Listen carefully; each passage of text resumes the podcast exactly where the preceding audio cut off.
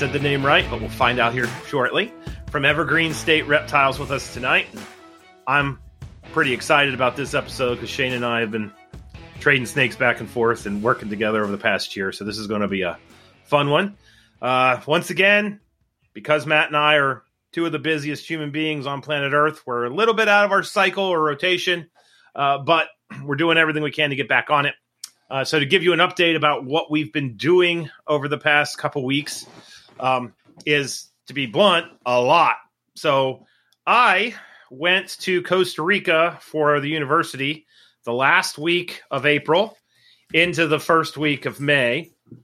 Uh, and I went down there because we're working with um, a, a, group down there, and we're my, uh, myself and another professor are serving as consultants for the development of a field station, which hopefully the West Liberty is going to be using into the future. So there, there's going to be a whole lot of tropical herping in my future, which is pretty wonderful. I'm not going to lie. But uh, that was the trip that got canceled. If you follow our podcast, and it ended up hitting where I had to go down there for a week. Then I came home straight into finals week. Was home less than a week, and then went right back down to Costa Rica for another week. So it's been an absolutely nutty month, but you know, I can't complain. I went to Costa Rica twice in three weeks. So, yeah, there you go. As far as herping down there is concerned, first time in my life I went somewhere where there were snakes everywhere, and I just didn't care. I was chasing sloths and anteaters and all kinds of crazy stuff. Chasing's too strong a word. I was respecting their space and looking at them from a distance. So there we go. We'll leave it at that. Uh, I saw two snakes while I was down there. That was it. A uh, ton of frogs. Fell in love with toads. Um, species of snakes, for those interested. I got a species of Corone- Chironius, the machete snakes, um, which was pretty cool. They're faster than a racer. So I saw a blur. I don't know which species I, I encountered. And then I got the holy grail of venomous snakes. Um, fertil- I saw my first Fer-de-lance at a distance, wasn't on top of it, but that was pretty, pretty awesome. That is an imposing beast. And that is all I'm going to say about that. Uh, other things that I, you know, got to experience while I was down there. Um, I got to go to Reptilandia, which is Quetzal Dwyer's passion project down there, and um, I can't say enough good things about Reptilandia. Uh, the enclosures were epic. That's best reptile facility I've ever been to, and I've been to a lot of reptile facilities because for my job with the herpetoculture stuff I do at the university, um, I try to go to as many of those as possible. So if you're ever down in that neck of the woods, you need to check that out. And I will fully admit, after seeing that facility, I am pumped to see what him and Ari are making in Texas. So this is going to be pretty freaking cool. And then on the breeding side of things for me, um, I was walking students through false water cobras hatching. Um, of course, all the eggs hit when I was out of the country, but we have good people at West Liberty, so we've got eggs in the incubator. I think we're well over 200, maybe up to 300, somewhere between two and 300 now. Um, and some pretty cool clutches drops. Nothing overly exciting, but for me, first time. So I have a clutch of um, what was formerly called Lampropeltis getula sticticeps, Outer Banks king snakes on the ground, which is pretty cool. That's a special snake to me, given that I spent my summers on the banks growing up. Uh, and today, um, uh, we have a black pine pair that was donated to the school with Jen Joseph, who we had on the show. And uh, we got six perfect eggs out of our female today. So that's pretty cool. And then a lot of things I'm still waiting on uh, to drop. So I thought that this was going to be a bit of a wasted year, and it turns out that more things were gravid than I thought. So, uh, and other than that, it's field season, and thank the dear Lord, sweet baby Jesus up above. School's done. No more classes. No more grading. I just get to be a field biologist with my grad students and undergrads now, and this is my favorite time of year. Um, eggs are being laid, eggs are hatching, and I'm running around outside. So it doesn't get any better than that. So that's kind of my update, quick update. Um, Matt, what's up with you? Oh man, been still crazy busy with work. Um, been traveling with one of our mobile labs here and there with some of the guys that are on the team, And off of that, I mean, going into the hobby aspect of it, you know, this is one of my favorite times of years too, especially not only for the projects that I have at my house of personal nature, but having kind of created some joint projects with people like Stan Grumbeck, uh, Clint Bartley. You know, it, it's fun to experience and create and you know converse amongst those projects and keepers because it kind of reinstills the passion for the hobby. Um, you know, kind of thinking about what you're going to be pairing, what has happened, what clutches are on the ground. I mean, Clint is just killing it with some of the black rat snake morphs that we've been working with over the last couple of years. And it's cool also to see a lot of people um, that have purchased animals over the years really starting to get their first clutches too. So, and also having like the questions that pop up from that time to, you know, incubation questions or pairing aspects. So it kind of reinstills a lot of the, the keeping aspect too. Also, kind of challenges me too as well to think, is this really the right way that I've always been doing it, or is there a different way to do it? Um, but you know, in terms of off of that, you know, keeping up with the the travel schedule as well as the nature of finding eggs to when you come home. Um, sometimes those surprise clutches that may be sitting waiting for you when you come home. Can be a little bit overwhelming at times when you get back at nine o'clock and you're like going down cleaning cages um, but also pulling eggs and clutches from it. So it comes into that time balance that we talked about too where this year i kind of just selectively bred for the animals that i was personally looking for for certain projects. But you know that being said i mean i think i'm over 500 eggs in the incubator already for the year um, with with a mix of just different rat snake species, corn snakes, and then some of the different uh, colubroids that I've been working with.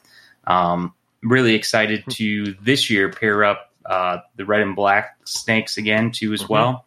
Um, so hopefully produce some more captives for the hobby too as well, and kind of create a stable population for hobbyists going forward. But aside from all that, just staying afloat. Staying afloat. yeah. yeah. Sure, it's pretty easy to stay afloat with 500 future little mouths to feed. yeah, right. Good Lord. No. You impress me every episode, man. Um, yeah, yeah I, I, forgot to. One other announcement I have, it's a pretty big deal. Um, the book. I got it all to Russ. Uh, I got all the photographs to Russ, over 200 of them. I got all the figure headings to Russ, all the chapters to Russ, and um, while I was in Costa Rica, Russ got me a draft of one of the chapters laid out with photographs and the figures. And um, oh Lord, is all I have to say. Uh, it's it's one thing to be writing this thing and have in your mind's eye what the book's going to look like, and then you actually get delivered like the tangible item uh, that was a pretty cool moment that I had in my little cabina down in the middle of nowhere. So, um, but yeah, book was we're we're cooking with gas, and I really hope that it will be out by the end of the year. Um, I'm doing everything I can to make that happen. So that's an update on that project, which is something I'm pretty excited about. So, that being said, anything else you got to add, Matt? No, I think we should uh, just jump right in and introduce our guest. Okay. So, our guest tonight is Shane Wool- ah, Wooldridge with Evergreen State Reptiles. Um, Shane's in Washington, and he's definitely a colubrid guy. Um, those of you who follow him on Instagram or Facebook are more than aware of the many amazing memes he's produced. Uh, but in addition to amazing memes, he produces some pretty badass snakes. So um, Shane and I, like I said, go back a little bit at least last year when I ended up with more water cobras than I necessarily wanted and called them. And we basically did a trade. And those of you who follow the show know that I got into king snakes. And the initial round of king snakes that started the newfound obsession came from Shane. So, um, that being said, he keeps all kinds of critters. We're going to go over those animals uh, here in a minute. But with that being said, how you doing, man? Welcome to Colubrid and Colubroid Radio. Thank you for having me. I'm doing good. Um, I'm very appreciative to be on here. All right. Happy to hear it. okay. Well, we are happy to have you. So we we ask everybody this question. Um, so I'll I'll start with the questions tonight and just you know, in a nutshell, uh, how'd you get into this? You always been into reptiles? You get into it when you know later on in life? What's your where's your start? Uh, my start is, I I mean I probably three, four, five years old, constantly uh, catching snakes and begging my parents for a pet snake, and they finally broke down and got a box turtles. You know, had uh, mm-hmm. an iguana probably in like sixth grade for a long time, and then in high school, just getting more involved with the hobby. My mom was around snakes, so she would take me. You know and uh, then she mm-hmm. started letting me get snakes and stuff. But yeah, I mean, it's I, am a firm believer that for most people in the hobby, it's like it's part of their their makeup, their DNA. I mean, like just like it was just a draw, you know what I mean? Like from the very beginning. No, no, exactly what you're saying. I, I want to explore something that you said there, though, which is kind of interesting. So, you said your mom was around snakes. Did, did your mom support this? No, I'm saying she she didn't like snakes in the beginning. Well, it's not like she didn't like them. She said, you know, it's just it's new to her. So we did the box turtles, mm-hmm. then the iguana, and then I don't know, like eighth grade, she started taking me to reptile shows and kind of being having some experience seeing, you know, hey, they're not so bad or whatever. Gotcha. So you know, then corn snake, speckled king snake, California king snake pair, some balls. Yeah, that's mm-hmm. kind of where we headed. Ah, that's awesome. So, w- with you know, you obviously are, are into it during high school.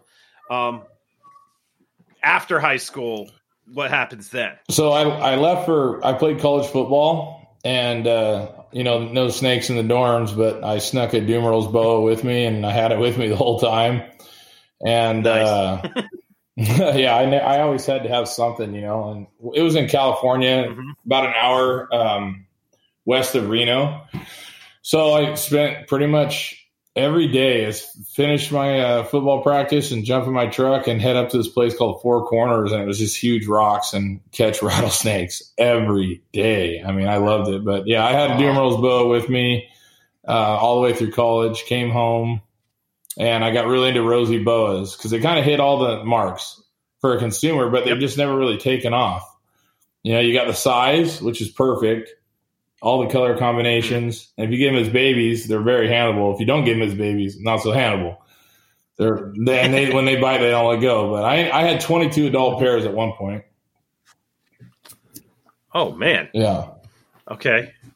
So, so when did you make the transition into to colubrids and, and, and doing this as a potential business? So, well, I mean, I, colubrids were always my thing, even as a kid. I mean, I caught a lot of garter snakes. I mean, that's what's available here. We have rubber boas and garter snakes, mm-hmm. you know, but we do have the California mountain king snake in Washington on the uh, in the gorge.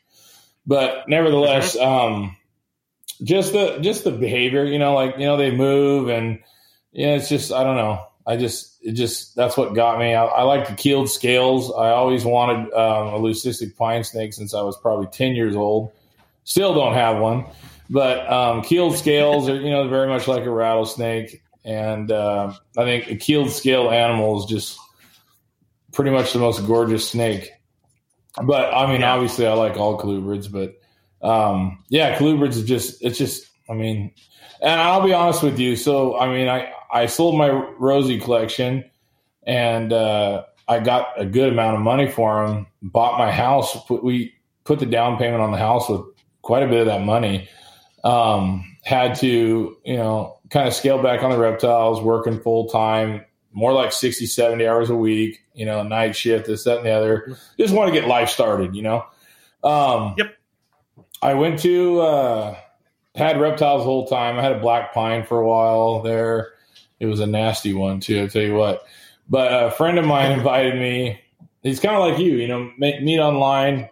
Doesn't take long to see mm-hmm. who you can trust or not. Uh, Mike Roscoe. Mm-hmm. So he invited me to come stay with him in San Diego, where he lives, and I went to the uh, reptile show down there. Now it's a big deal down there. Super show, awesome show. Yep. But I saw like how everybody was doing it and I saw how everybody's doing it at home. And I thought, I mean, why am I not all the way into this thing? This is what I love. Like, you should spend what you your life doing what you love.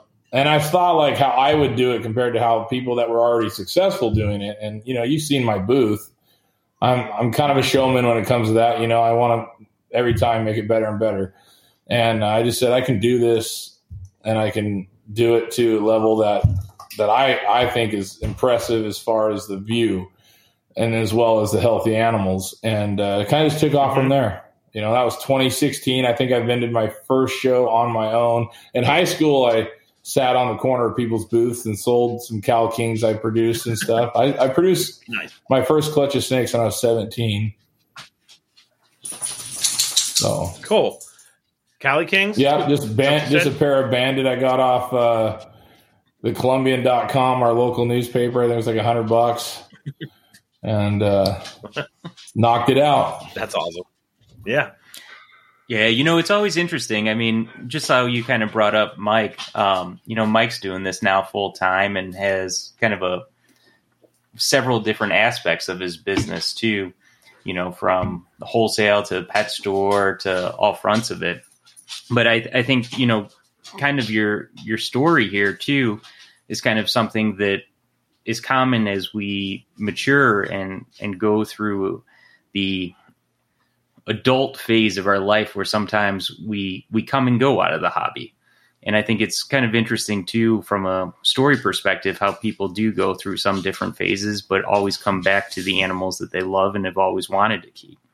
Um, you know that being said though you know i know we, we've talked about you know the respective some of the colubrids ahead you know but i mean having kind of explored your instagram page and things like that i mean I, you keep a bunch of stuff um, you mind going into some of the different species of which you keep?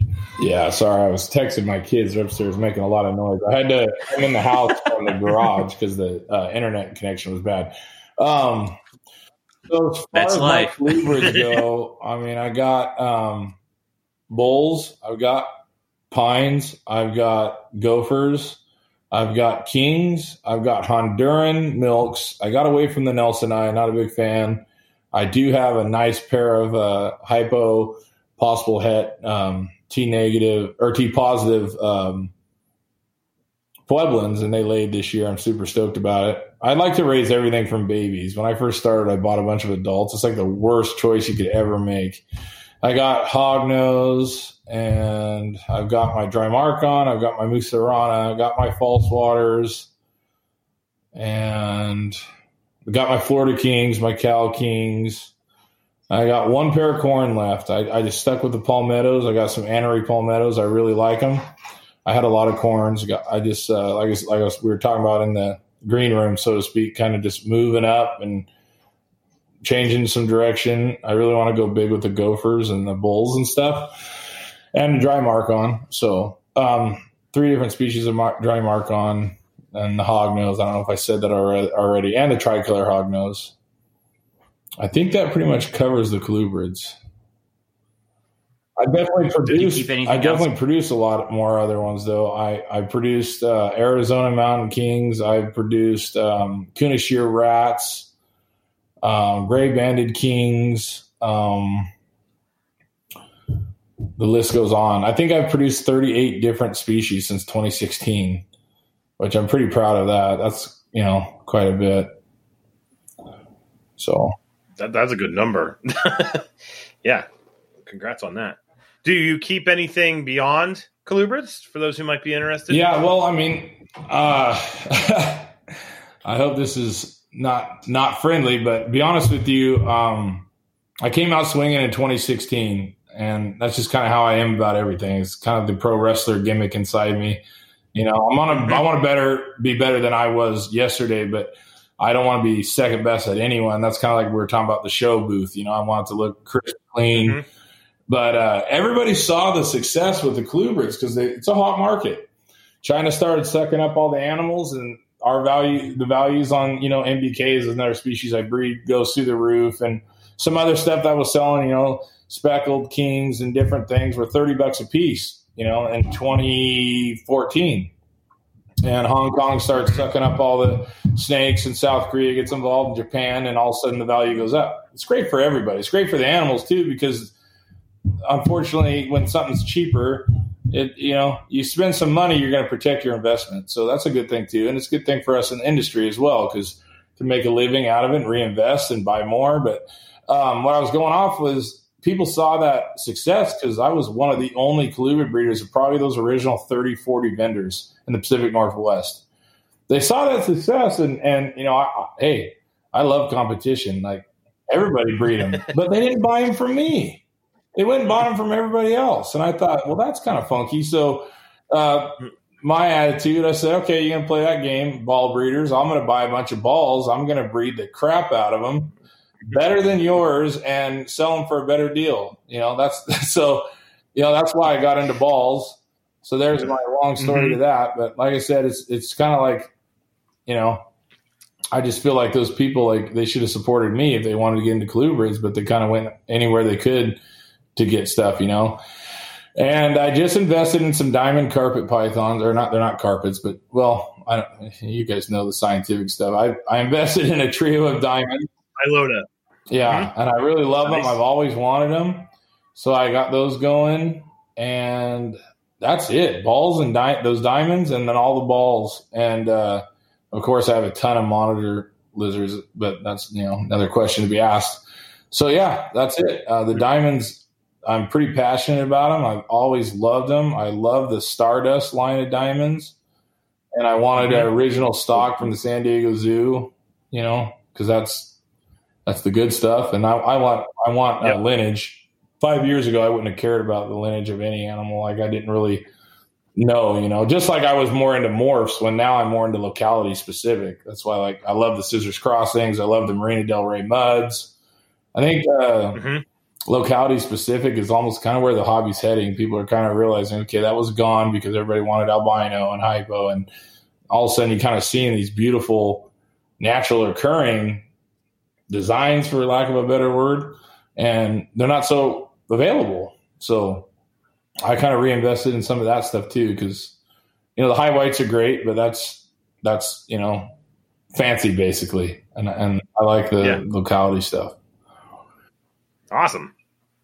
Yeah, the hard part that comes sometimes, I think, with locality specific animals is because I've seen it with the mandarins, is all of a sudden you start to see locality animals, and then people that were producing animals for 10 plus years now all, all of a sudden have locality specific animals.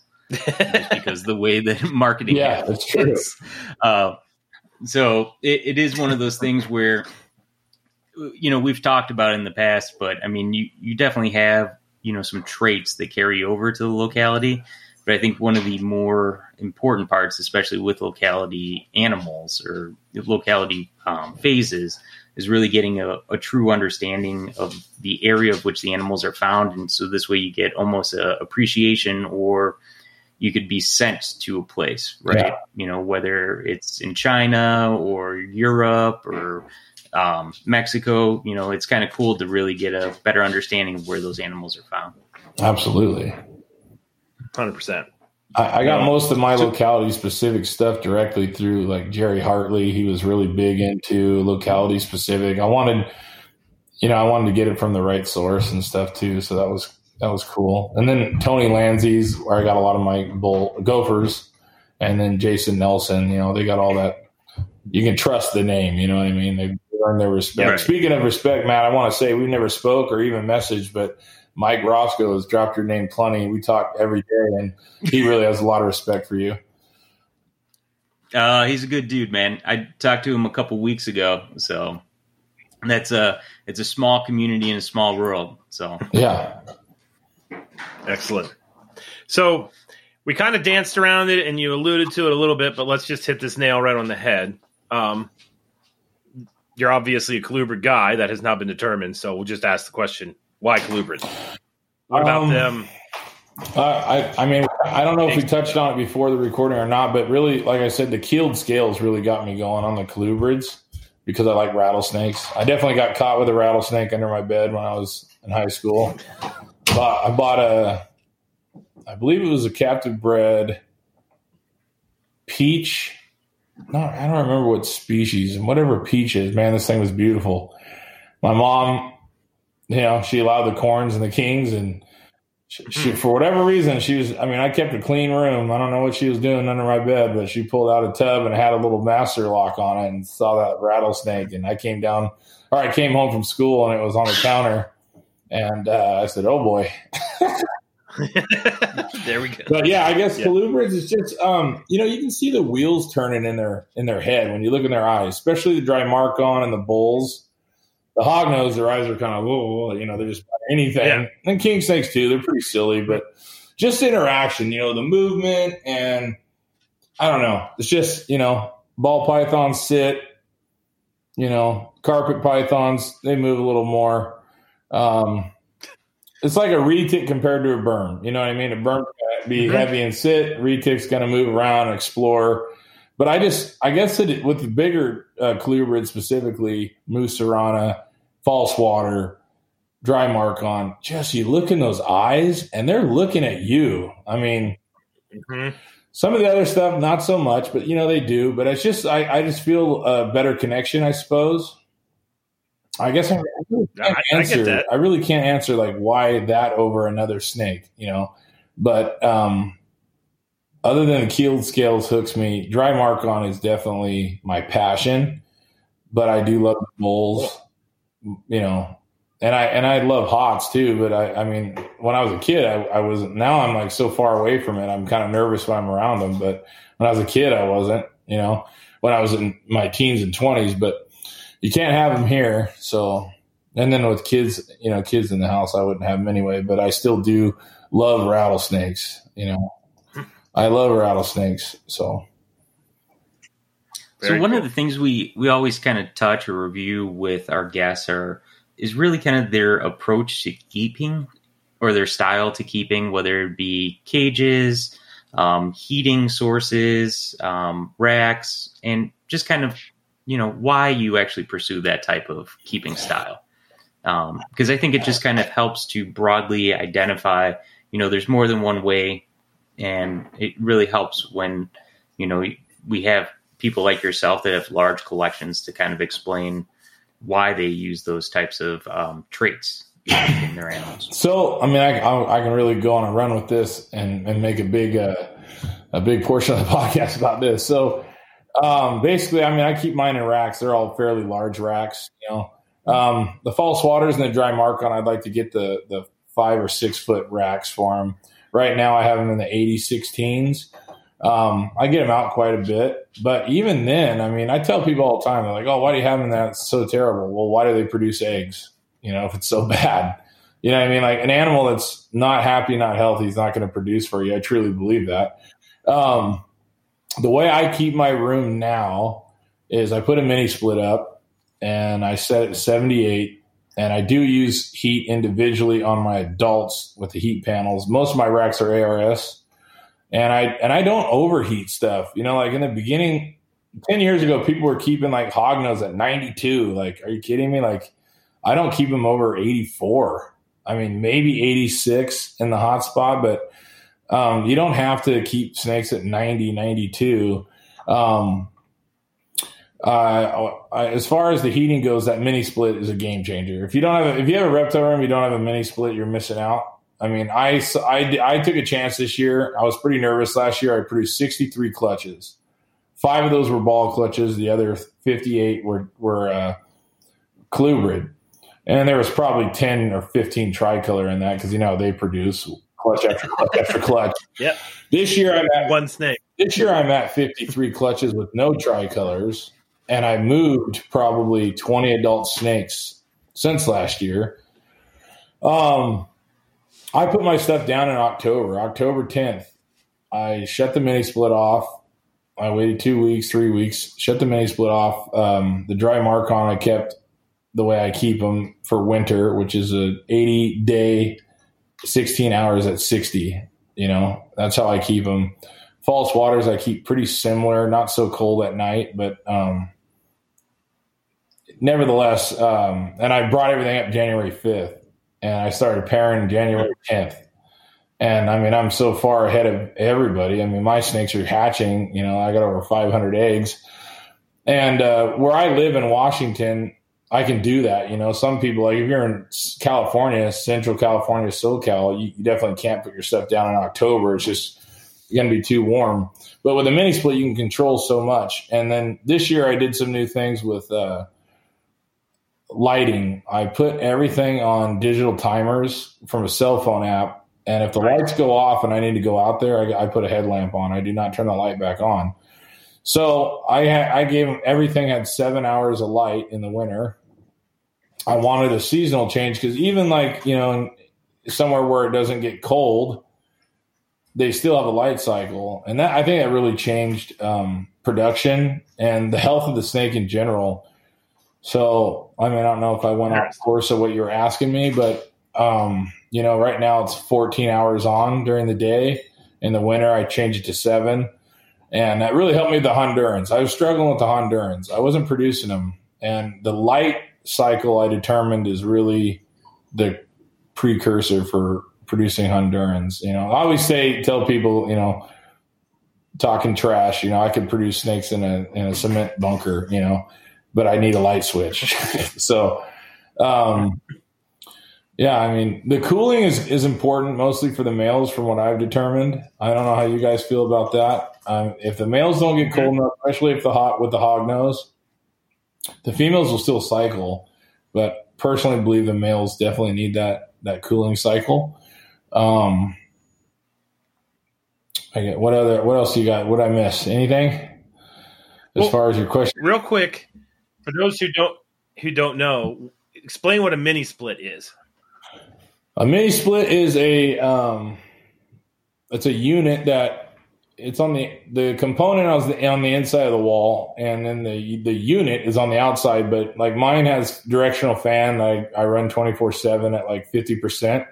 But you set the temp to seventy eight, and if it's hundred degrees outside, like my garage, it'll heat up to eighty eight. Well, with the mini split, it's not gonna. It'll cool to seventy eight, and uh, you know, come well, like March, you know, it was cold here this year in March. We're we're in the low fifties or high forties. That that room is seventy eight, even with the garage door, the mini split, and it's so super efficient. My energy bill didn't go up by like 30, 40 bucks using that mini split. I mean, it's heat, heating and cooling the whole garage, but I mean, you can turn it off and just use uh, the fan, which is great too to move the air. But uh, I put it lower on the wall because I heat rises, I, and my garage is like 15 feet tall, so I put it at about six foot, five and a half, six foot, and uh, um, mini splits are just amazing. I've seen other people say it on Instagram and YouTube as well. Like, if you want, I mean, really, I don't need to heat anything. I don't need, when I bought all those ARSs, I kind of wasted money buying the heat panels because other than the balls, everything can be controlled by that mini split, you know. I don't heat my hatchling racks. They sit at 78, 80 with the mini split, even the hog nose, and they eat awesome, never have any problems. That's what I do. It's just pretty much everything's between 78 and 80. And, uh, but yeah, the mini split's a game changer for the reptile industry. And I would think it'd be great for if you were producing feeders, you know. I mean, what are rats best at? 75, set at 75, you know, whatever. So Drymarchon, that seems to be your snake. Um, you, you know, you're, you mentioned it's your favorite genus. Uh, so what about Drymarchon makes it so? Well, I mean, the size of the animal itself, the just the behavior of the animal altogether, the size, the, the you know, just the pattern, the color, the the behavior, but even more so the challenge of breeding them. I mean, some people have it down. I definitely don't have it down. I'm working on it. Um, like this year, I got six good eggs from one. She laid 18, and then the other one laid 14 no good eggs. It's the pairing, it's a courtship, you know, and uh, I feel like after this year, I'll get it right. Yeah, you got to love those species that you don't knock it out of the park right away.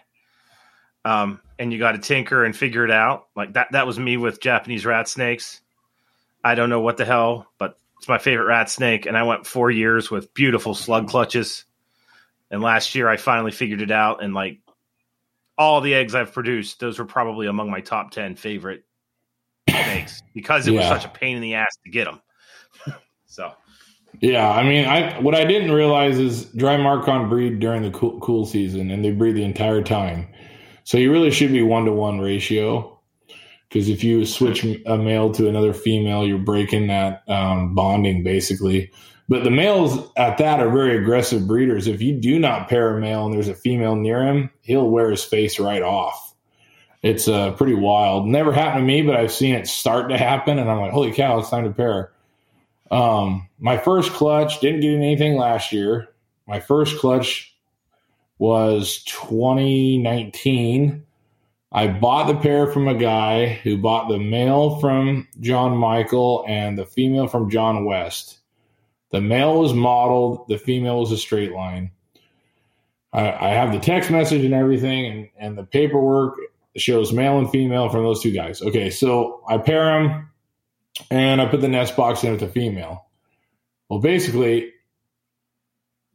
the male was the female and the female was the male. So the male laid the egg. I didn't sex him because I'm like, oh, these came from John West and John Michael. And uh, I opened the tub, and those eggs were in there for probably three or four days on paper. And I was like, oh, great. Ah. You know, I, I ended up getting half of them to hatch, but I incubated them at 81 like the rest of my colubrids, and they all had kinks. So that was my first experience. My second experience was 2020. I was feeling confident, had a beautiful nest box in for the female. I knew she was gravid. Um, it was mid July. I reached out to Tony Lanzi, and he said he would he would call his friend, uh, the Black Black Pearl, John Michael, and he said he'd never heard of a Drymarchon laying in July. It's not it's not going to lay. So I kind of let my guard down. I okay, these guys know what they're talking about. The dang snake laid the eggs under the nest box in the wood shavings, and I didn't find them for a week because I just kept looking at that nest box.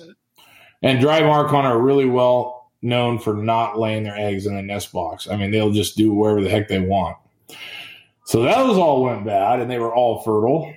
Ugh. Last year I got nothing. This year I got one infertile clutch and one half fertile clutch. So they're incubating at 75.5, and I hope I have at least six perfect babies. Well, yeah. But Are, are, brutal, brutal, brutal. are those so let's say you get six perfect little babies um are those little babies going to stay at shane's house or are those 100%. that's what i thought yeah I'll- for the record all those japanese anywhere. rat snakes stayed at zach's house so i know that feeling damn yeah. so then as far as uh, uh, so which Drymarchon do you keep um I've got the melanurus, which is the blacktail Cribos, and I prefer the clean line. The mottled is nice, but I like the clean line. And then I have the Rubidus, which are the Mexican species of indigo. And that's it for now. Well, I have a pair of unicolor that I bought from my good friend uh, Armando. He's uh, on Instagram. He's a great Drymarchon breeder. They're a year a year old pair, but I'm gonna I'm gonna get away from the unicolors and I want to buy some Texas indigos. And I'm gonna stay away from the easterns. I'm not interested in the state line permit, yada yada yada. And, and really, a lot of people have bought them lately, and I don't see a lot of people working with the Rubidus. At least not the line I have. The melanurus, you know, five years ago it was a six hundred dollar snake. Last year it was fifteen hundred bucks, and uh, it's not even that it's more value. It's the the more value holds um, kind of like a. It's hard to explain. It's not like oh I want to make more money. It's just the fact that it's more value kind of brings a different conversation when you're selling it or Yeah. when you're discussing with a keeper. I mean, nobody's going to come and throw fifteen hundred dollars down and then forget it in their car. You know what I mean? Like exactly they've already done their homework and and there's just you know I like those discussions.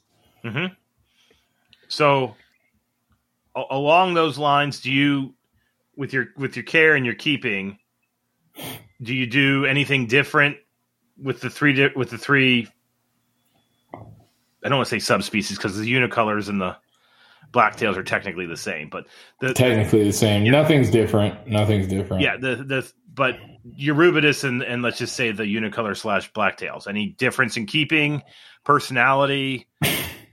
Same snake, no, different paint no. job. What's your? Yeah, I would say I would say that for the most part, same snake, different paint job. Uh, blacktail cribos.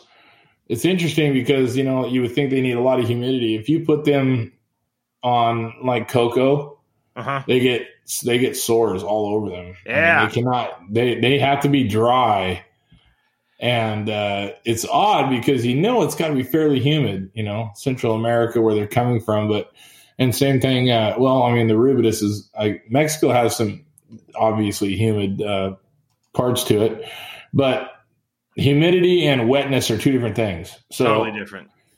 Hundred percent. Um, I use a very fine mister, and I mist them a couple times a week, but that's not wet. It almost comes out like a cloud. And uh, if you were to put, like I'm telling you, if you put them on wet bedding, man, you, they get they get um, blisters, hmm. and they get them right under their chin mostly, you know, and around their mouth. But you just all you got to do is like, oh, made a mistake, put them on Aspen, and three days later it's gone. But um, I, I, you know, when I first got them, I straight put them on Cypress, and within five days, oh, what's going on here? You know? Yeah. So, so, so what, what about feeding these guys? I mean, you know, we a lot of people, you know, as we kind of talked about. I mean, Drymarchon have somewhat of a reputation for their painting ability after the fact. Um, See, people say that, but I'm I don't get the paint the cage thing. I mean, I, I don't. But yeah, that's a big deal, and I've seen it a couple times. But I don't feed chicks to start with because. Mm-hmm. You know, you give a chick to anything, it's going to paint the cage because they're just stacks of goo. But I do uh, mainly rats, and I do um, quail. Quail is different than a chick, in my opinion. But I don't get the paint the cage thing, and I use uh, sandy chips. I use the coarse sandy chips, and I got a little shovel and I scoop it out. You know. Mm-hmm. Excuse me. Every time a snake sheds, I try to change the bin altogether. That's kind of like my little notification. When a snake sheds, hmm. and I'm doing waters, the bin gets changed all the way. Other than that, it's spot cleaning, you know. But I tell you what, you'll end up. I mean, you'll either end up saving money by not dumping so much bedding out if you use that as a as a um, notification, or you'll end up with a cleaner cage and not doing a whole rack at once. You know, you go out there every day and you got 100 snakes, you know, you might find three sheds. Well, that'll take 15 minutes. You know what I mean? I like that. Mm-hmm. So when I'm, when I, yeah, it's really nice. When I'm doing water changes, I, I, I got a bucket next to me and I dump the water in there. And if the deli cup's funky, I drop it but if it's not, I'll wipe it with a paper towel and fill it up. And if it's funky, I'll dump the water out and then I'll use a deli cup to scoop poop, you know. But and I do waters every four days. I try to. I, I do not allow it to go a week because I yeah. just we all know what that looks like. Mm-hmm. Four days is probably even pushing it, but um, yeah. Anyway, when the snake sheds, I change the tub all the way, regardless. Like I mean, it's, it's it needs it by that time because you know you can't see the pee until you move that bedding and you see what's kind of stuck to the tub. But huh. So when we were talking earlier, you had mentioned um, that your Rubidus were kind of they their origin was interesting. Do you want to kind of go into where yours yeah, came yeah. from and, and and what you have yeah. going on there? So I wanted Rubidus. I talked to Michael about it, and he's man, the rubidus, you know, there's they're, they're, almost like a dwarf species. What's available? They're short and stocky, and some of these adults aren't getting over four feet, maybe five, and you know that's not that's not good lineage. And uh, you know that was like four years ago, and uh, I met a guy three hours east of me in Washington. His name's Brian Whitehead. I met him on Fauna. I still use Fauna Classifieds. I love Fauna. yes. I look at it every day. It's the mm-hmm. OG site. I'm not a big, I mean, Morph Market's great, but I feel like that's like shopping on Target.com when Fauna, I feel like it's more like uh, in what I was raised on, you know? It's going to the jungle. yeah. I love it. And, and, you know, as long as somebody's got sales or post, you know, mm-hmm. you're good. But if you start messing around with somebody that's on their second post, you're gonna get in trouble. You'll lose. so if you stick with the OGs on fauna, you're, you're good to go. Anyway, so I met Brian Whitehead. His name is his business is High Desert Herps. He's in Kennewick, Washington.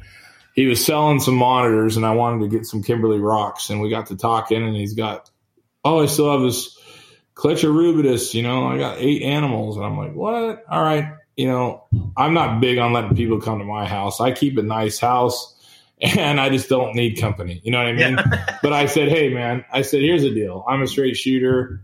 I'm a good dude, nice house, nice vehicles. You know, some yeah. some reptile people are, you know, oh, Craigslist yeah. people. But mm-hmm. anyway, he so he's like, all right, you know, come on out. So I go out. I mean, he's got a beautiful collection. He's got blue tree monitors. He's produced with them, green trees. He's produ- he produces with them constantly. Kimberly Rocks, Ackies, and he's got yellowtails, and he's got eastern indigos, and he's got the rubidus.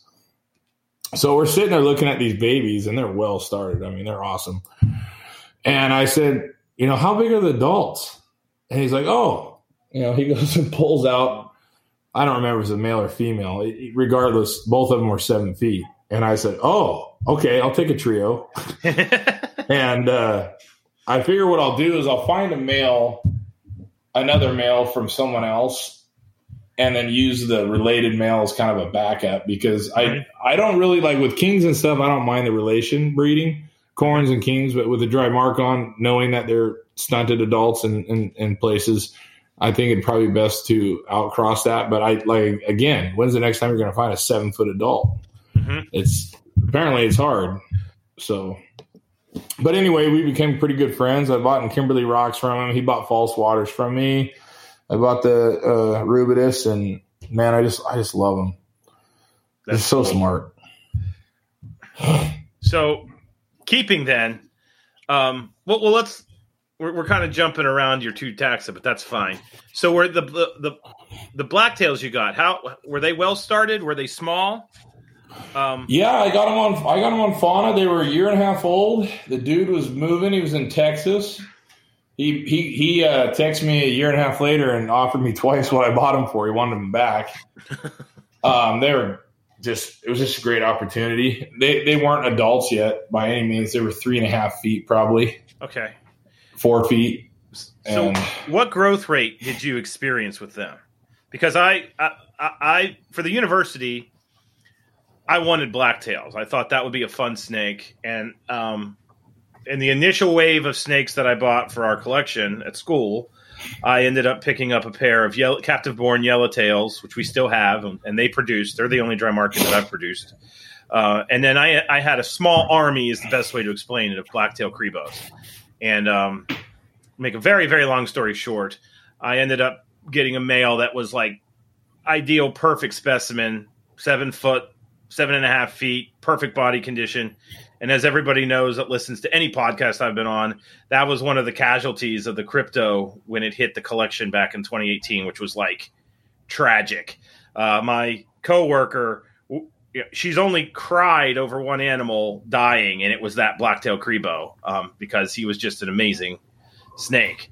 But he's like literally the only blacktail cribo I have experience with that was yeah, the kind of what everybody wishes them to be because we purchased a lot of young animals and in growing them up they like some of them would grow and then they would reach a certain point and then they ended up getting this really weird phenotype where they would get the thickness of that seven foot male but they would max out at about four feet and then we take them to the vet and they have spine ossification so their vertebrae are kind of linking up and they got underdeveloped jaws and they ended up turning into these just for lack of a better word genetic nightmares. So i'm, I'm really curious with when it comes to like blacktail cribos like what is what what it's like to buy a young one and actually have it grow up into an adult what that looks like. Well mine were um like i said three and a half feet. My rubidus yeah. were six months old it like uh, like we touched on earlier it's really the incubation i think is yeah. is the issue with the Drymarchon um, ricky wheeler out of texas is kind of a Drymarchon kingpin shout out to ricky um, he set me straight on incubation you know 75 76 at the highest and they'll hatch at 80, 81, 82. And I had one hatch without kinks, and it was going for a good four months, and then it, it flipped. Mhm. Um, if someone, I mean, so you can definitely hatch them at a higher temperature without kinks. And I'm sure that was the case. I think, you know, I think the inbreeding for what, for whatever reason, the Drymarchon it suffers over, you know, other animals, balls and kings and corns. Um, I see with hognose too, though. I feel like the inbreeding with hogs Oh yeah. is uh, is is pretty detrimental to the species. But I mean, it's already not it's already a dumb species to begin with. They're they're probably brand is the size of a seed. Mhm. Um, but I really think that's probably what you dealt with there. You probably had a bad line, some inbreeding, pr- improper incubation. You know, I can't speak for the guy, and but like I said, I made the mistake. Hey, colubrid, my my big incubator's at eighty one. It hatches everything. I'm th- throwing it in there, and then all of a sudden, oh, okay, well. I should have known better because these snakes are so much different than everything else. I should have looked more into it, but I, I Yeah. bet you that's what your your thing was. Well, well, sure it's a mixture of that. One one of the cool things about Drymarchon is with the Eastern Indigos being federally listed, they're a snake that we actually have a lot of data on their biology and natural history. And what's really cool about that species, which genetically is very similar to all the others, uh, well, it's it's similar to the Texas and it's similar to the blacktail, um, is that the males have these enormous home ranges and the, those home ranges overlap multiple females, very similar to what mammals do. So you you have a and, and then male territories overlap other male territories. So with Drymarchon, you've got a natural breeding system to promote heterozygosity. So other snakes, when you do telemetry studies, they don't do that. So I've always thought about that when it comes to the blacktails. But then I'm, I'm also thinking, you know, you got a devil's advocate, null hypothesis, everything. Am I like overthinking this thing? Um, Well, you kind of brought up a point that that kind of makes me question what I was saying: the extended courtship. yeah. hmm Because if the males overlapping multiple females, that courtship, you know, maybe it's just more timing of the female, not Well, when- such when an he- extended courtship. when he finds a girl, he's not going to leave her till he's inseminated her. But in the wild, he's going to, you know, there's a, he can pick up the scent trail of another female and off he goes. Whereas in human care, Yeah, you may not have another female. And I think they're aware of the number of females around to a certain extent. So I, I, I totally yeah. agree with you on the extended courtship. But anyway, that's just something I've always wondered about with these these snakes. So I, I mean, I figure it's going to be something I work with until I'm done, and I got a lot to learn about them. Yeah. So you mentioned that you're keeping them in racks.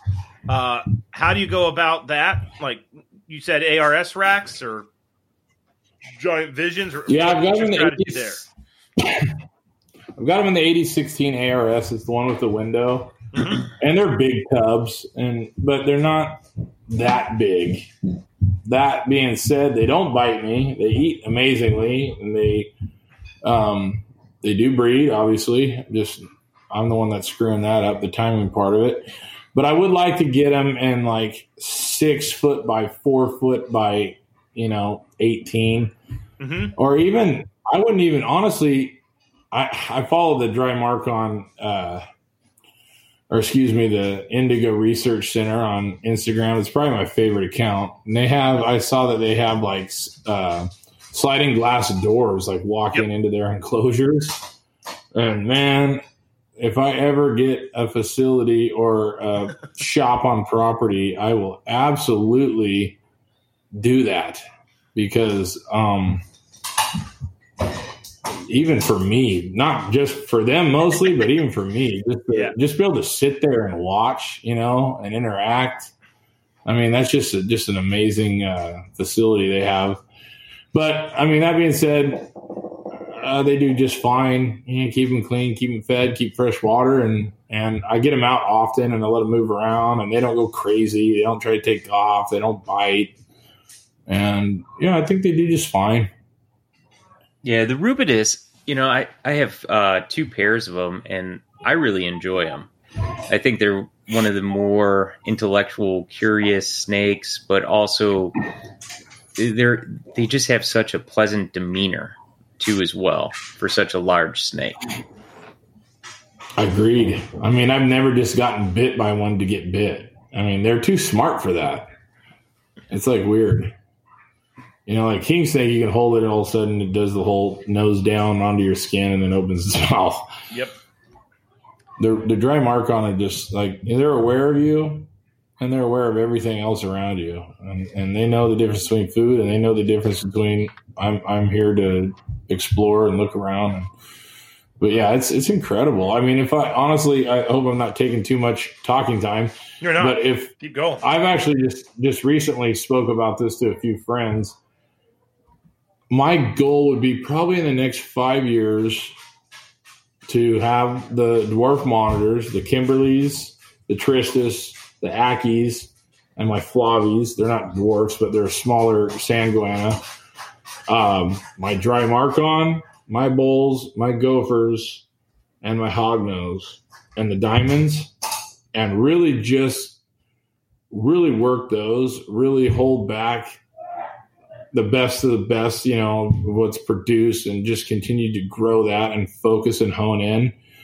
Um, cause I mean, like you've seen my, my Instagram, I've produced every, all sorts of crazy stuff, all, you know, like it's, it's all colubrid. So it works for me. But, um, like I was talking earlier, if I don't, if I'm not walking around and all of a sudden it pops in my head, I want to look at that snake and I don't go out there and open that tub. I really don't want to have that snake. I want it to be like in the back of my head. I want I want to look at my snakes. You know what I mean? Like Yep. I don't do that with the corns. You know, I mean the the palmettos. Unfortunately, you know, looks are a lot of life, and I like the way they look. I'll go look at them all the time. But if I, like you know, I, I just gave a friend of mine a ghost tessera female. She's she's two years produced, so she's about three and a half years old. And he's a corn snake guy, and he loves corns. I said, hey, I got a female man. I want you to have it she's a great producer. She's beautiful, but I just, you know, I didn't, I didn't go out of my way to go look at that snake. You know what I mean? And and I could have kept it and fed it, and it cost me fifty bucks a year to feed it and make you know six hundred bucks off the babies or eight hundred or whatever. But I just didn't want to do that anymore. You know what I mean? I really Yeah. want to focus on what I appreciate, what I enjoy, and what gets my blood pumping. So, um, hognose, unfortunately, is one of those species, and they just bother me as much as I like them, though. well, we can segue to hogs. So you obviously like them because they're the the snake that's on your um, logo. Yeah, yeah. So let's. It sounds like you might have a little bit of a complicated relationship with our good friend Heterodon. so There's a scientific name I know. yeah, Not really. Um, the hognose are just, you know, they're they're. I mean, I, don't know, I guess I'm not very PC like most people, but they're just a stupid snake. You know, they're just dumb. I mean, they'll bite themselves. They'll bite the tub. They'll, uh, you know, I don't know. It's like, uh, and what I was talking about earlier, when people always want to get in the hobby and get in the hobby right now, I want to produce snakes tomorrow, and and I and when I was getting into the hobby again and the depth that I'm in, hognose weren't such a big deal. Right now, they're a big Mhm. deal. They're a hot commodity, and there's adults available. But why is somebody selling an adult female? One, it doesn't produce well. Two, it's old. Excuse me. Three, it's been probably ran out of water two dozen times in its life and its kidneys suck. I bought a lot of adults because I didn't know any better. You know, no one's there to say, "Hey, take your time, start from a yearling or babies. It'll pay off in the long run." No one also told me to hold anything back. So when I'm producing all these animals year one, year two, I'm not holding anything back, and uh, that was a big mistake. But I bought a lot of adults, and and they looked aged, but I was able to produce with them because you know I took the time to learn right out of the gate. A lot of study hours. I worked at graveyard at the time, and I, all I did was read. Mhm. And I produced fairly well with, I'm guessing, a lot of animals that people weren't producing with. But what I'm getting at is uh, they, when they're a certain age and or when you move adult hognose, they do not reacclimate. If I sent you one from the west coast to the east coast and it was five years old, it's a 50-50 shot if that thing's going to produce and or not look like a piece of jerky in two months. I mean, and it's just the hognose. They're just they're just they're just not the brightest, but I love their face. I love I love the morphs. Um, I love the customers. My hognose customers are my favorite people. Nice. And they're super passionate about hognose. And I can't stand the word noodle, but it goes along with hognose. Yeah. when people say it to me, I say, "Excuse me, what are you talking about?" Yeah. But uh, anyway, yeah, I, I, I love the hognose. I mean, and I like the people I've met. You know, Fathom Hogs, John and Mitchell. They're two of my best friends. Like Mitchell's more of a best friend. John, I call him Uncle John. He's. hmm But I mean, Hognose has brought me uh, a lot of great friends because the hot the Hognose market it's not at the tip right now. I mean, there's a there's a long way to go here. You know, this thing won't belly out for ten years, and and I want to make the cool stuff too, and I want to you know I, I can't wait to see what my friends make. I don't get jealous of somebody doing you know a world's first. I'll say okay, well I want to buy some some hats, you know, or whatever. You know, I'll put money towards it. So I like to see what everybody's doing, and and I definitely that's you know I think hognose is really one of the five animals, probably three animals that solely shot the reptile market to the the where it's at. And I think you know like we talked about China, Hong Kong specifically, South Korea, Japan. Um, that also was a big precursor with you know YouTube, Instagram, Snapchat. You know, it's all been very positive for the hobby. Also, people's standards of keeping has gone through the roof because they see how other people do it, and people that show that stuff, they're very proud of what they have, you know, and how they keep it. And I think people, you know, it's just it's just broadened the uh, the knowledge of keeping animals specifically, but it's also pushed the market. You know, like when I did the show in April, it was more people than I'd ever met at a show that was their first show.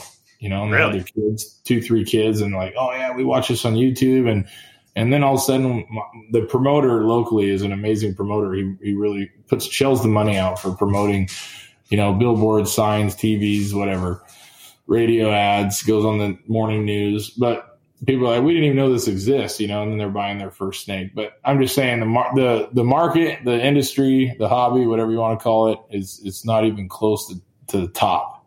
It's I mean we we got so far to go here, and hognose I think is probably the one of the driving main species. Ball pythons will always be responsible for carrying us to the length that we're at. And I do love balls for that. And I do love a lot of ball pythons. I, I like a lot of the recessive genes, but I tease about them, like you brought up. Yeah. So with hogs, you obviously have produced a ton of them. Um, I had a banner year with hogs last year, and this year it's kind of a crap year, but that's all right. Uh, and, and it, but it made me think like, what the hell's different between last year and this year? Because these are the same animals, same enclosures, blah blah blah. And Yeah. you know, I'm kind of like writing a book on hognose too, so there's that. So what what's your style of keeping with them? Because yeah, like So I like to keep them in smaller enclosures. I like to keep them at more of an ambient than a cool and a hot. My determination for that is I've watched how well my babies do yeah, at ambient. Mm-hmm. No issues with digestion. They blow up. I do cool everything. If I have babies in October, they're going down. And I've noticed that the longevity of the animal, if it's a, a North American species, really does need the brumation or hibernation. People, I guess people are trying to get rid, rid of the word brumation. I grew up on the word brumation, but um, I've taken king snakes and took these two and put them down, these two females, and these two females didn't. And they're down for three and a half months, and they're this by by the next summer they're still the same size. And then the two snakes that I put down for the winter from the very beginning double clutch, and the other two don't. hmm So that's why I mean I just I don't know I kind of went off base of what you were asking, but I keep hognose in smaller tubs. I keep them clean because hognose, like many snakes or all snakes, have the scent gland. You've seen the bulb bud on hognose. Hmm They get that swollen scent gland. I, Yep. I've determined personally that the reason it swells is because the cage is dirty. They smell themselves. They don't express their scent gland. you keep the cage clean, fresh bedding more often, they resint their cage and you don't get a stuffed up scent gland. Once that thing swells, it's swollen and, and there's no going back. Yeah. You can express it all you want, it's going to swell back up. But um, hognose need to be kept clean. And they need to be fed more frequently than a king snake. You can't go every seven days with the hognose. That's me personally. I like to do every three to four, and I like to do smaller meals. And uh, I, I, mean, you have hogs, you might go every yep. seven days, but I also break it up too. I do some crazy stuff with feeding, and I tell people this all the time. I'll feed like, you know, once every five days for three weeks, and then I'll feed every third day for 10 days and then I'll take a 10 day off and then I'll start feeding again. And I'm telling you, these snakes grow bigger and faster and stronger than somebody that does every seven days. You got to play with that metabolism. It's just something I've kind of started doing just to, to see where it goes. And hognose really benefit from that.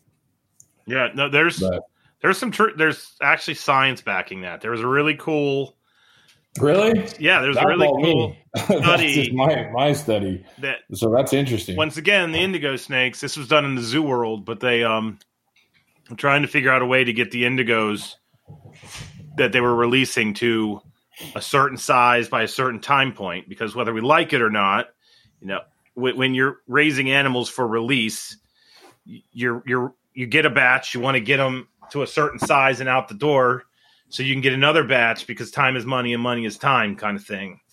And sure. they did this cool study where they did like one rodent every seven days, which is what we oftentimes do. And then they did same rodent, but they chip they change it up like rodent. Every, they give it a, after three days, and they give it after seven days, and they give another one two days, which is kind of like a foraging snake in nature. And then they did exactly. another thing exactly where they did rodent chick, rodent chick. And the thing that caused the best growth was rodent chick, rodent chick sporadically. Because, and that makes sense because you're given different macromolecules and different, like a, a, a, bird is made up of different proteins than a rodent, and it's made up of the same proteins at the same time. Um, but no, I just stumbled onto that like in the past month and thought, holy hell, like this might be what I do now. Um, so no, well, I've been that, doing it for three years. I kid you yeah. not. I, and I got people I can that can back it because I tell them that, and they kind of look at me like, "Yeah, that's not you know." They need to be on a schedule. Mm-hmm. But I, I love it. I mean, I, yeah. I Dylan of D's Balls and Exotics. He's one of my good buddies. He's three hours north of me, two hours north of me. I, I mean, when he started buying my king snakes, I told him you got to do it like this, and he was kind of like perplexed by it. And I said, you don't look back on it. You'll, you'll appreciate it. Different sizes, different times, long periods off, frequent feedings for sh- long or short periods and just be crazy with it, you know? And I watched my snakes just flourish. Yeah. Well, my false water cobras, I've got those two enormous breeders that are over eight feet. And I haven't gotten anything close to that. Um, I've got six footers, but I don't have those big monsters. And I went back, I took notes on everything. And sure enough, when you look at the feeding rates, I was feeding those females chicks, quail, rats, and mice sporadically. Uh, and, and I went to a like primarily rodent diet like every I think it was Monday, Thursday when they were growing. And the sporadic multiple items diet led to those big healthy beasts and the methodical diet didn't. So, hundred percent agree with it because my driving force behind this was um, I found this rubber boa and I flipped this piece of siding or whatever, and there was a, it was in Kalama, Washington. So this rubber boa under it, and there's a nest with like ten mice in it, and adults are in there, and it's hanging out under there. And I came back three days later, and I opened that, looked under it again. There's a snake there's three less mice, and the snake's still laying there. And I came back two days later, and the mice were all gone, and the snake's still laying there. and uh, a month later, that snake was still under that board, and there was no mice. It ate all those in five days, and a month, and for a month, it hadn't moved. As far as my opinion goes, or what I saw, and you know, now it's going to go find another 10 baby mice to eat in a row, you know, over a five day period. Mm-hmm. And uh, when I kind of saw that, I thought, you know, these things eating on a schedule, that's not just, it's not the way they're going to do it in the wild. And most snakes are producing by their second year in the wild, from what I've determined, from what I can see, you know. And uh, especially the hognose. Hognose in the wild, from what I've seen, like videos and stuff, I try to get them to 175 grams, but I've seen people uh, taking pictures of gravid hognose that, that look like they're maybe 140 grams or even smaller. So, Yeah, no. So then on Well, that, and, and sometimes Go for it, even you know getting animals back to feeding you know people are frustrated when you know adult animals aren't taking medium or adult sized mice but you know oftentimes if you offer them pinkies or fuzzies just smaller meals the animal will actually start back up on their feeding response too totally agree. Yeah, I'm also a big not. I'm not for the power feeding. I watched the K brothers. Most people don't even know who those guys are. Years ago, and they did a video on frequent feeding, and that's part of what got me into the how I do my colubrids: frequent feeding over power feeding. So cool. with long periods of layoff, but So, so with the hogs, what are you feeding them? Uh, like, have you ever had issues? Let's just start with neonates and work our way up. So, um, yeah, I've been fortunate so that I've not had issues, but some people have issues with certain morphs and bloodlines and whatever, getting them to eat. Um, any tricks of the trade to get stubborn animals to eat that you may have? Uh, well, I make sure I'm prepared before they start hatching because I don't want to be the guy looking for stuff. I tell you what, hognose prefer dead over live. Every 20th hognose will only eat live, but they definitely prefer dead over live. Um, I don't brain pinkies. I just go straight to tuna water and I just dip the muzzle of the mouse in it and I put it right underneath their nose and they sniff it and lick it and then they eat. And then so out of the 20, you know, 10 of them ate frozen thawed without ever no scent. You know, you got uh, seven of them on tuna water, one one live, and you got the other two holdouts. And what I do is I go scoop some uh, tadpoles out of the lake with a butterfly net, and I freeze them for two weeks. And what I do is I get the little deli cup out and tadpoles. I don't smash them or anything. I just leave them in there with the water and then freeze. And uh, I just take my mister and I mist the top of the water because I don't wait for it to thaw. I want you know, and then I just drag the pinky over top of that where it's wet now, and everybody eats. One time, only one time in six years of hognose, I had to feed. I tried a toad. I tried everything: silver side, pinky, live, everything. This snake, I'm like, this thing's got folds on it. Like I tried quail egg. People think chicken egg, quail egg works. Chicken egg doesn't, in my opinion. And I threw a live tadpole in the deli cup, and that thing hit that sucker so fast and so hard. and uh, it's one of my breeders right now. It's a Conda Het Snow female, and she ate all but two of her eggs this year, and she was paired to a Super Yeti. So I think she consumed about fifteen thousand dollars worth of eggs. There you go. and I got two to hatch, and both of them are Super Conda albinos. So not even a not even a Conda snow came out of this too. And that's another thing we should talk about. People with hog hognose. If you peek at your hognose while they're laying eggs, you just made yourself a bird. And the hognose knows that bird's going to eat those eggs. And who should have the nutrition, the bird or the snake? It's already Mhm. depleted. They eat their eggs. So, Yeah, I had one eat. I did that twice this year. Oh my god. Yeah, not last year I had one and I caught it. I, I watched her lay the eggs. Came back like five hours later and was watching her eating the damn egg I watched her lay. I was like, "What in the hell?" And I knew they did that, but it's just kind of shocking to see it. so Yeah, it's uh I only had an issue one time in the past and she was eating the infertils. So I literally watched this hognose eat the infertils. She went to the fertiles, kind of nudged them like she went I think she was like checking. And then I took them, you know, but this year, so I get up at six AM, five AM, and I go to work at eight thirty, or I gotta be there by eight thirty. I leave the house at eight. I'm checking for eggs, and these snakes are in the middle laying. And you can either pull the tub out and they see you look at the eggs, they're gonna eat it. If you rob the clutch, like one my biggest female, she probably had 14 eggs in her. She had laid nine, and I had already disturbed her. So I said, okay, I take these nine. Those next five are not going to be there when I get home. So I took the nine, came home at lunch, jammed home. She was full, full belly. She ate the five. because, I mean, I took the nine. The bird came and took the eggs. It's going to come back. It's going to finish the job. I mean, that's really what they're thinking.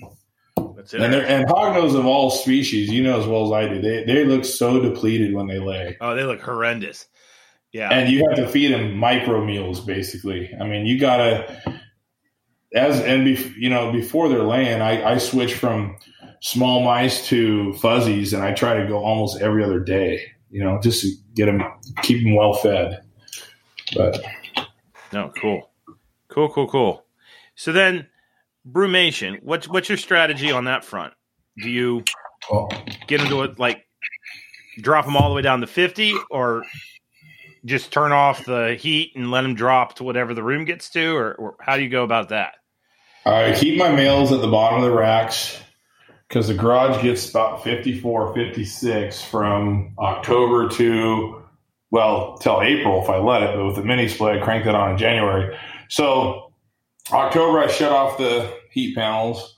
Uh, the males are at the bottom, and the temperature down there, if the garage is 56, it's more like 51, 50.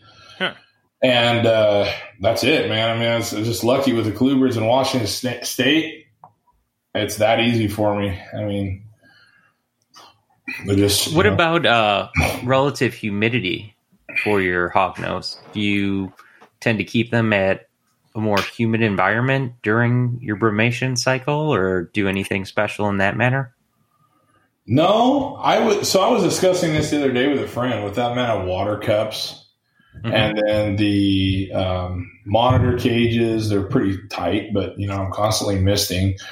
Um, the, as warm as the the room is, with all those water cups, humidities, you know, relative humidity in Washington State, I think, excuse me, between 50 and maybe 65. I bet you my room is closer to not much more, but you can definitely feel the difference.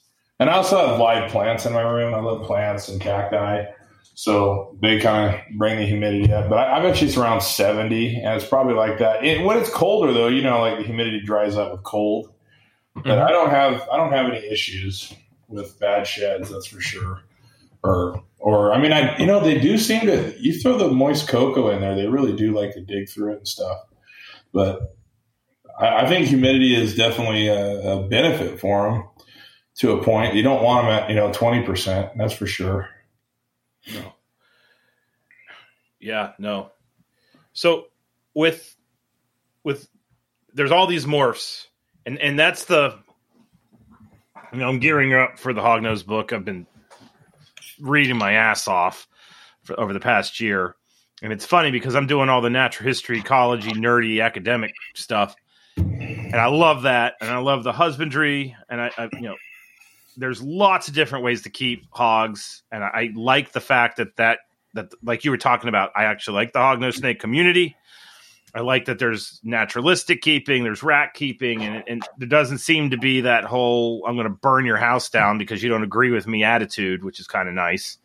Um, but I've been researching all that. I'm not really a morph guy. I'm a locality guy. I'm not poo pooing mm-hmm. morphs. I just don't know anything about them. And with hognose snakes, I, I was like, okay, I'm going to learn the morphs tonight. That was a funny, naive thought because there's so freaking many of them. I feel so, like there's a lot of made up ones. Yes, and there's there's a lot that I look at with a skeptical eye, and I'm going to leave it at that. mm-hmm. Um, it kind of reminds me of the ball python world where there's like this yellow snake and this yellow snake and this yellow snake, and I'm like, they're all yellow snakes. I don't understand what what makes them different. And there's some of them though that I can like see them. John Barry's book's really good at defining what the phenotypes are and all that kind of stuff. But morph wise, what are you keeping and why?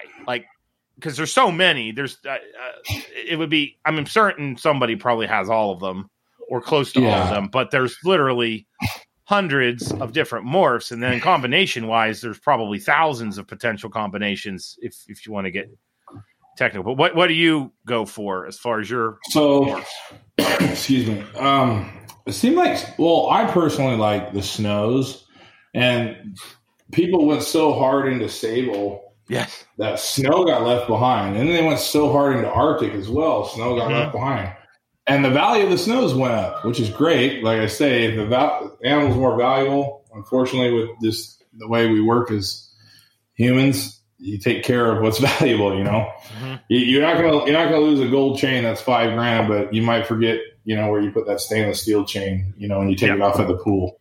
But anyway, so I, I love snow and I love Conda. I don't actually like Super Conda as much as I love Conda. Yep. I like because Conda is never the same. You got some Condas that have perfect circles, you got other that have stripes and this, that, and the other. I got a lot of toffee. I got lemon, cool ghost. I got a lot. I do have some sable stuff, and I have a lot of Arctic stuff. And then I have. I should send you a picture of it. yeah Mitchell of Fathom Hog says the first one he's ever seen. It's I hashed it here. It's a genetic stripe hognose. Oh cool It's a super Conda with a perfect dark stripe, and uh, I'm raising that, and and I kept a clutch made of it that had similar character characteristics. So it'd be really cool if I can reproduce that.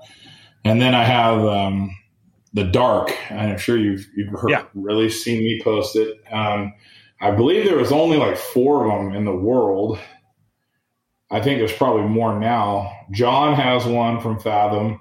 John and Mitchell are partners. He bred the male to three females. Mine's a female, and I bred an Arctic Conda, Het Sable, possible Het Albino, and Toffee to it.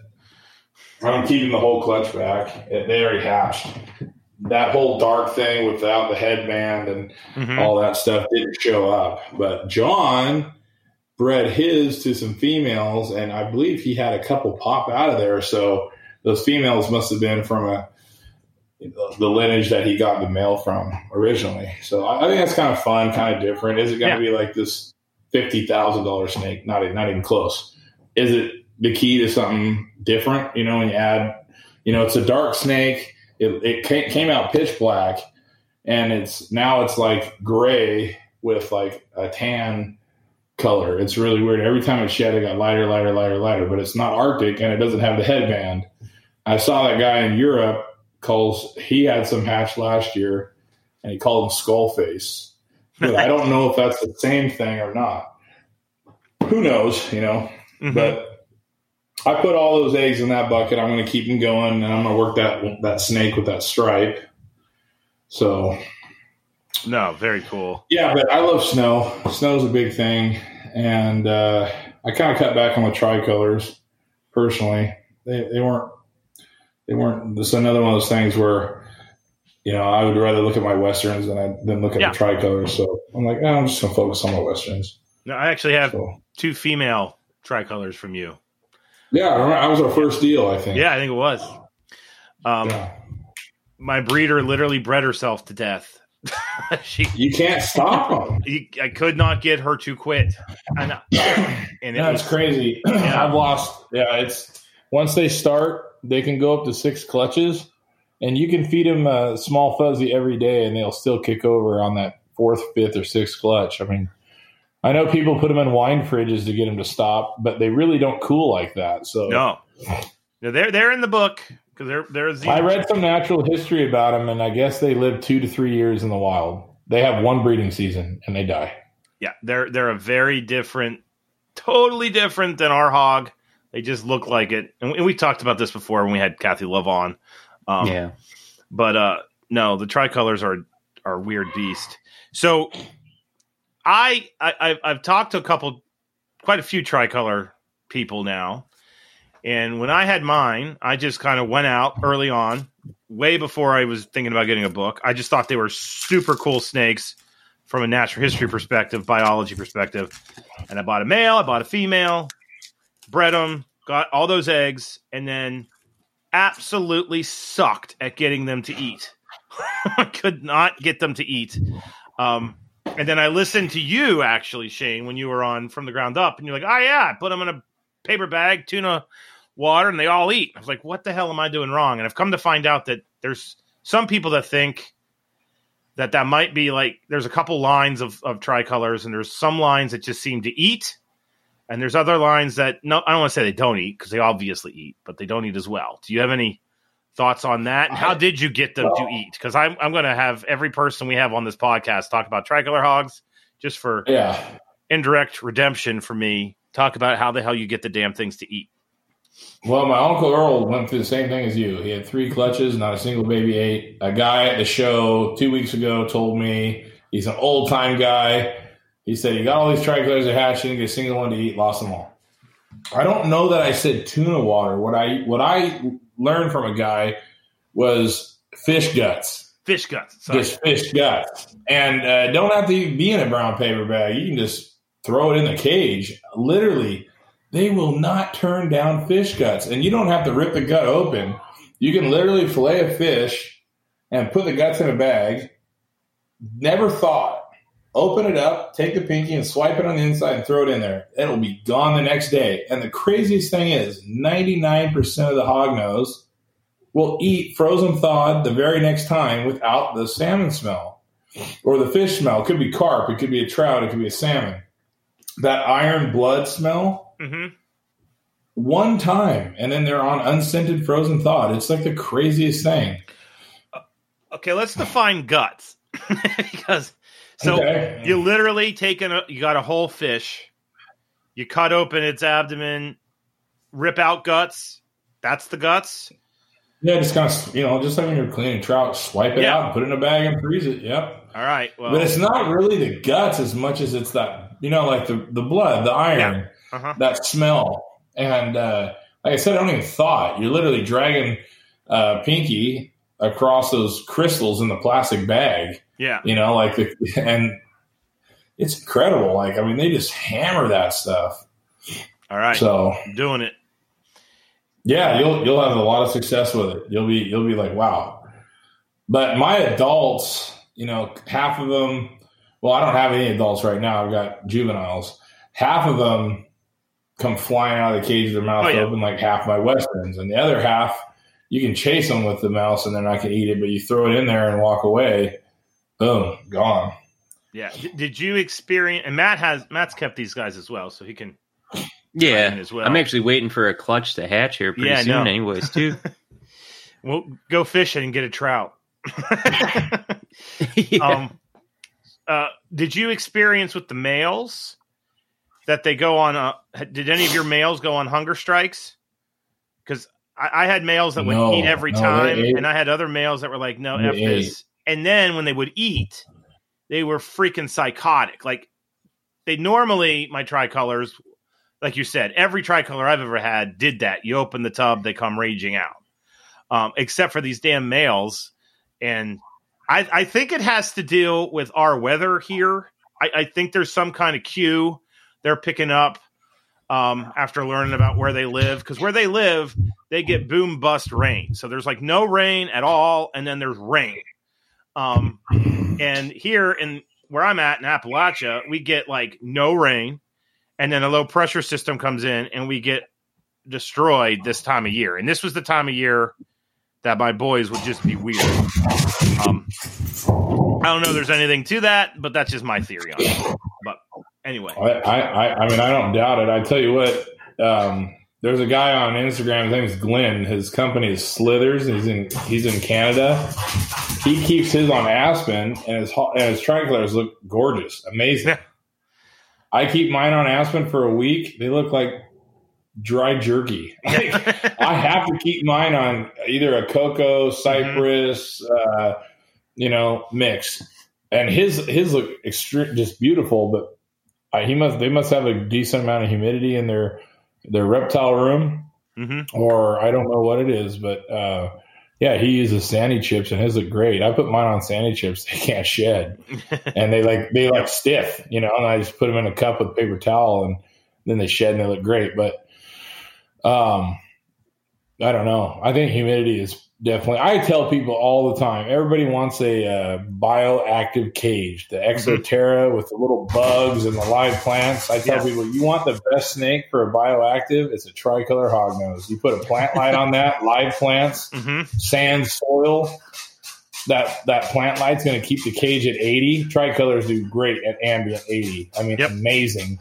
And that plant light is going to feed those plants and keep that cage at 80 and you can never find that snake until it wants to come. Just throw a mouse in there, and it's going to eat it every night. I yep. mean, and they burrow, and they there's they are the best bioactive snake. Period. I agree with that. Definitely. I think they're excellent. I, I I know a friend that keeps her westerns that way, and her westerns are amazing. Me personally, I, I don't know how I could do it and do it as like she does. She she she definitely uh, spends a lot of time daily maintaining it. But mm-hmm. westerns, I I personally believe they don't do so well in bioactives. But she's proven me wrong on, on that that aspect because hers are beautiful. Yeah, but I don't think I could pull it off. Now that that's one of the things I'm doing right now um, for fun. Is and it's for the book. the The next book is I've got a bunch of PVC enclosures here at my house, and um, I went out to Kansas and literally went all over Western hognose snake heaven and got all kinds of environmental data and brought and looked at the soil where they were common and where they weren't common. And one of the things I thought I found was that they really, really are sand specialists, even more so than the eastern hogs. The eastern hogs are like in a kind of a loamy soil, but Nasicus, the westerns, were like where you found them, there was sand. Where you didn't find them, there was no sand. Um, and I get well, that's I, interesting because yeah. sand holds humidity deeper. Yeah. So it, it does, but that first like if you've got a foot of sand, um, the first six inches is going to be wet after it rains, but within a day, that top layer is not going to have it and have the moisture. It's going to bake away, and then the but the deeper part's going to have it. So they can they actually have a natural gradient of humidity, so they can go to where they want you know one or two days after a big rain event. Um, and I set them up with this kind of weird sand, and it's been now. Granted, they do exactly what the tricolor hogs do. You don't see them; they burrow, and they're down there, and that's what all the natural history says for plains hognose snakes is that they're going to be under the ground. Um, but it's still a lot of it's it's actually like keeping the dune the the worms from dune those sandworms because you like look in the cage when the lights come on. You can see him moving under the sand. It's actually cool shit. Uh, but that's a conversation for another day. um, so yeah. So any any other aspects of hognose snake care that like there's is, is there any quirk about them that just kind of separates them and makes you like them? I mean, you, you mentioned you like keeled scales. You can't get any better than a Plains hog. Yeah, it's the keeled scales. keeled scales, the face. I don't think it looks cute. I think it looks tough. Personally, I think it's got a cool look to it. Um, I'll tell you what. My first ever hog nose. Me and I mean, most people like down, Michael down in SoCal. You know, he had ten friends in high school that were into reptiles. Mm-hmm. I had one friend, and you know, we were one friend in Washington, and uh, our parents, you know, we were we were pretty well behaved kids. The parents would let us jump in my Ford Explorer. We put the back seat down and we roll our sleeping bags. We drive to the reptile show when I had a license. 16 years old, drive 4 mm-hmm. hours down South Oregon. And uh, I went down there for some rosy boas because I always had a thing for him.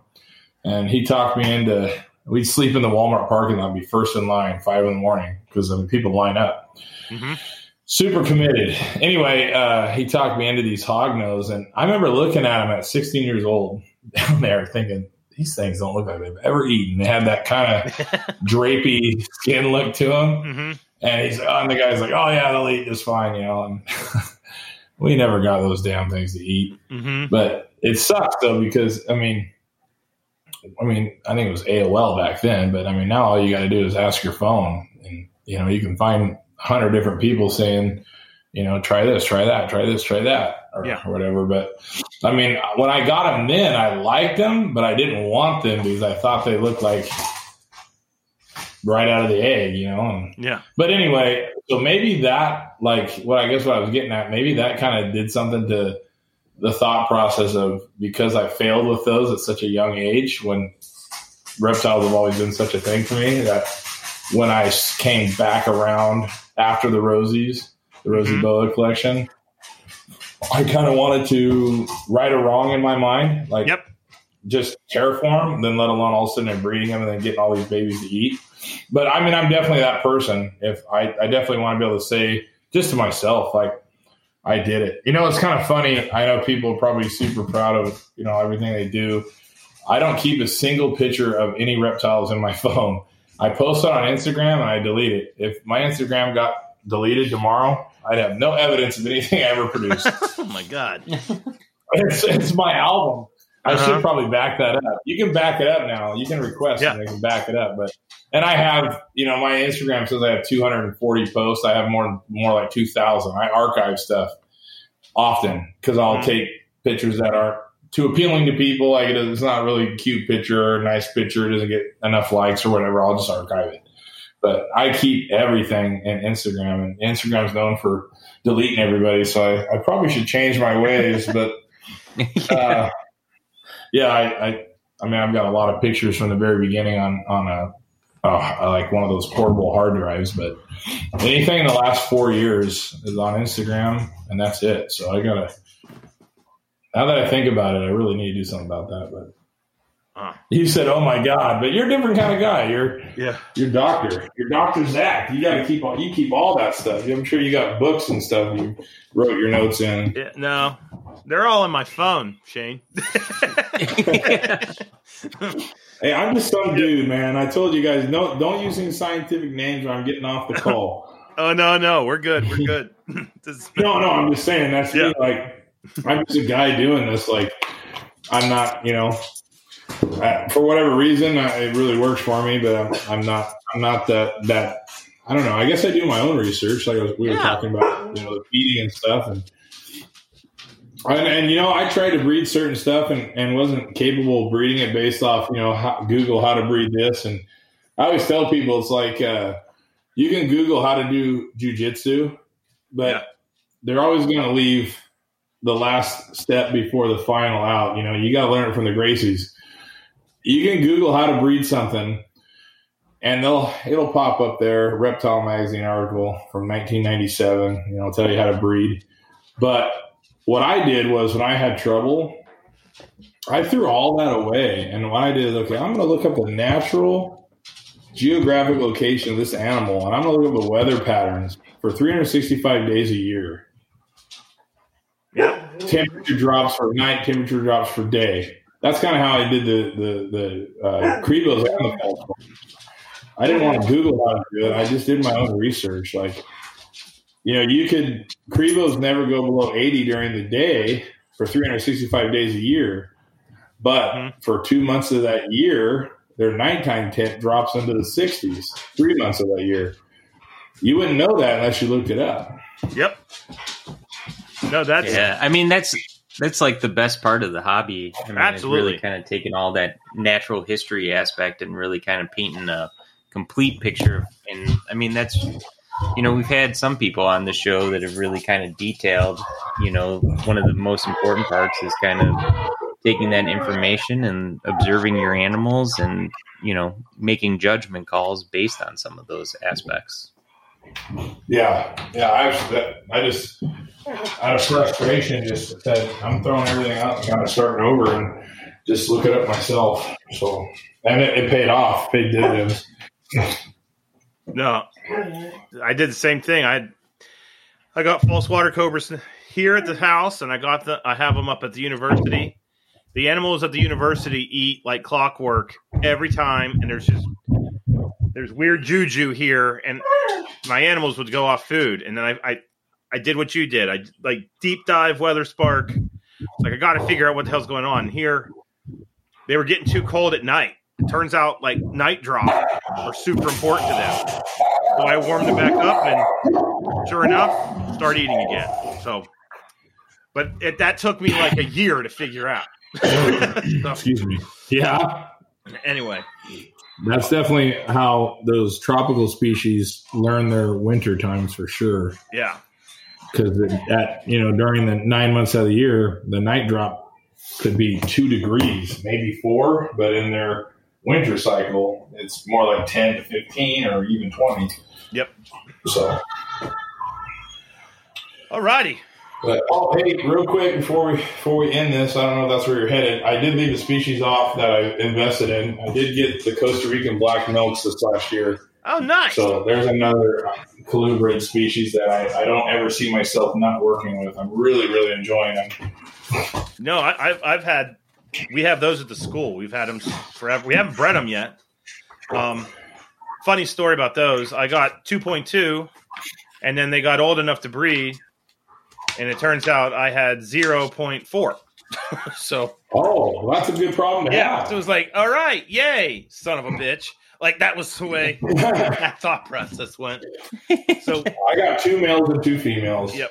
That's how I do it now. I used to be one to three or whatever, but you lose your male, then you're you're done. So. Yep. So we're raising. Yeah, I always right try now. to do 3.2. That's always my flavor because you just don't know. Because Mhm. you could even That's not a lose a bad way to go. Yeah. No, It's really not. That's the young part of the hobby, the, the young person in the hobby that you learn. 1.3 is what I'm buying. I'm going to start this project. And you're better off at 2 2, 3 2, 3 4, 3 5, yeah. 4 4. You know, like just like not holding animals back. Like that would, you know, Oh yeah. it's crazy. You don't realize that. Or buying adults. Just buy the babies. Get to know the snake. Enjoy enjoy enjoy the, the process of raising it and letting the, the project come into fruition. Yep, yep. All right, man. Well, you keep enough stuff that we are absolutely going to do Shane 2.0. that's, Yeah. that's that's happening. I'll work on my internet connection for the next one. Ah, that's all good. we figured it out. Um, so if, if people want to find you, you're definitely on social media. So where do you recommend people go to to find you, reach out, interested in a snake from you? You can only find me at one place, Evergreen State Reptiles on Instagram. And if you don't have an Instagram, you can still Google Evergreen State Reptiles on Instagram and click the email tab, and you can send me an email. I used to do Facebook. My Facebook business page is still up. It's got 5,000 followers, so I just couldn't delete it. I put it in my friend's name, and he's sitting on it for the last three years, and it's just there. but I got rid of my personal Facebook. You can't have a business Facebook without a personal, and I really can't stand that platform. Mhm. Uh, Instagram is great because you do you, and that's it. People want to follow, they do, and if they don't, they don't. But um, yeah, I mean, I do have a MorphMarket. I put one animal a year on there. I'm not sure why I have it. Um, I I haven't posted on fauna, but I shop fauna. But I I post a lot of stuff available in my stories on Instagram, and it goes quick, which is pretty cool because that's kind of like homegrown. You know, like Yeah. I started that with one follower, and now I got thirteen thousand or almost, and those people, you know, I post it in a story, DM available, and or I post a clutch hatching, and next thing you know, I got a list of four or five people. Nice. It works well. Yeah. Well, keep it simple. Um, I, I was telling my students last week the whole philosophy behind KISS: keep it simple, stupid. That you can't you keep it simple like that. It's just going to work. You know that that's Yeah, just all there is yeah. to it. So, okay. Well, this was fun. Enjoyed the talk. This was a good one. Lots of. I, I like the episodes we have where we talk about freaking Drymarchon and hognose snakes. Like those, you can't get any. You know, there's a lot of diversity just there. Um, so that's Yeah. that's bad. Yeah. it's a big, it's a broad, broad deal, deal there. Yeah. So thanks for coming on with us. Um, if you want to find me, uh, go to Instagram, Dr. Crawdad there. I do find myself hanging out there more than Facebook uh, past couple months. Um, it's just simpler and less infuriating. I'm learning that. Uh, uh, but I'm also on Facebook because I'm old AF. So you can go there too and, and find me. And then students, I say this every freaking episode. Um, you want to work with snakes and get a master's degree for crying out loud, reach out and contact me. Uh, we have a graduate assistant in our zoo major open. Um, so, and I've got herpetoculture projects floating around my brain that I need a student to do.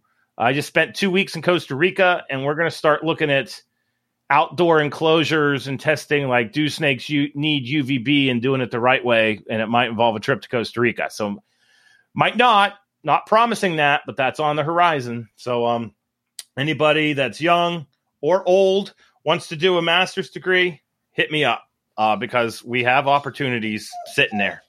So that's where you can find me. Where can people find you, Matt? Uh, you can find me on Facebook or Instagram with Sarpamitra. There you go. So this was a fun one. Uh, thank you all for listening and making it to this point.